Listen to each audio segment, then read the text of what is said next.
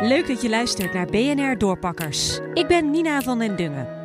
Vandaag trek ik een dikke jas aan en sneeuwlaarzen, want deze aflevering staan we tot onze enkels in de sneeuw. Ik ben Wim Hubrechtsen en ik ben de CEO van de Snowworld Groep. In totaal hebben we acht locaties. In Nederland? En ook we hebben België. zeven locaties in Nederland en we hebben één locatie in Duitsland, met name in Neuss en dat is bij Düsseldorf gelegen. En dan hoor ik een CEO die een Vlaams accent heeft. Ja, dat klopt. Dat klopt. Ik ben, eh, ik ben Vlaming, maar heb, eh, heb het genoegen om alle dagen hier naar Nederland te mogen komen om eh, voor het leukste bedrijf te mogen werken. Nou staan wij, Wim, in een hartstikke lege skipiste in Zoetermeer. Met heel veel hartzeer moet ik dat zeggen, dat Ja. we hier ja, in een lege hal staan. ja, Klopt. en, en al zoveel maanden. Hoe lang Ja. zijn jullie dicht? Eigenlijk moet je zeggen dat eh, tussen vorig jaar ehm, half maart en nu einde maart we meer dan 200 dagen gesloten geweest zijn. Ja. De dagen die we wel open waren, hebben we telkens met de handrem op moeten rijden.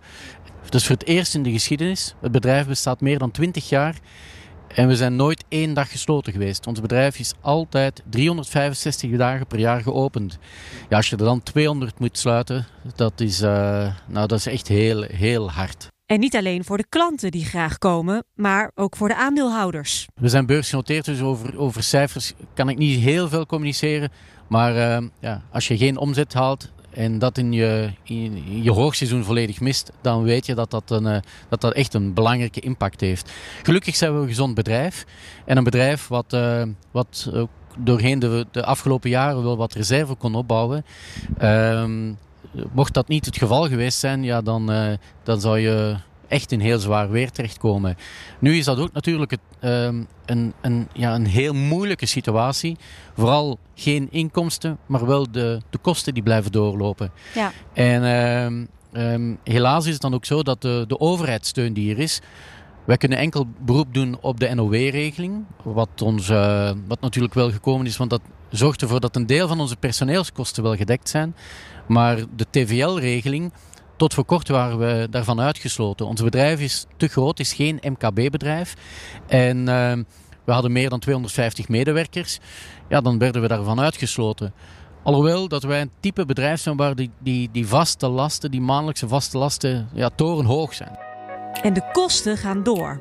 Zo moet de sneeuw intact blijven. Die kunnen ze niet laten smelten. Als we dat zouden doen, op de plek waar we hier staan, hier in Zoetermeer, dan ontstaat er hier eerst een lawine. Want wanneer dat begint eh, te smelten, dan komt de sneeuw, schuift die naar beneden en schuift die gewoon recht de horeca binnen. Hoe hoog is dit, deze hal? Eh, deze hal is eh, 87 meter hoog en is dan gaat 300 de sneeuw- meter lang. Dus de 300 meter, 87 hoog. Ja, dan gaat er heel wat sneeuw gaat naar beneden Ja, komen. daar komt, eh, komt echt een, een hele bak sneeuw naar Ja, beneden. Dus dan krijg je schade. Ja, dan krijg je Ja. enorme schade.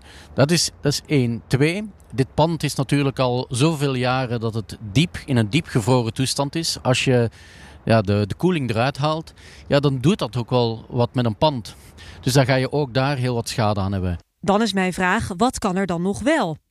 Wim is vooral bezig om Snow World toekomstproef te maken. De lockdown hebben we ook echt, echt kunnen benutten om onze organisatie helemaal af te stemmen op het nieuwe Snow World. Het Snow World 2.0, als je het zo, zo wil, eh, wil noemen. En, eh, dat en wat betekent... is dat 2.0? 2.0, dat betekent dat we, dat we het op een veel professionelere manier aanpakken. Dat we als een groep echt kunnen, kunnen gaan werken. Dat we synergieën, schaalvoordeel daaruit kunnen halen. En dat, eh, dat je ook in de organisatie een aantal dingen helemaal anders gaat aanpakken. Het zijn geen standalone vestigingen, maar het is, je kan echt als een groep gaan werken. Dus we hebben alles gaan centraliseren. Onze, onze shared services zoals finance, HR, eh, sales en marketing, ons contactcentrum en zo meer. Die hebben we allemaal samengewerkt. We hebben een nieuw hoofdkantoor ehm, eh, opgericht van waaruit er eh, gewerkt wordt. En niet meer allemaal decentrale teams, maar echt met een centrale, een centrale hub. En ook is er geïnvesteerd in een nieuw entree-systeem. De pre-lockdown moet ik al zeggen, toen men al sprak over men moet gaan werken in tijdsloten, dan hebben we een nieuw ticketing systeem ingevoerd waarbij we de mensen, onze gasten eigenlijk, op, op tijdslot laten, laten boeken.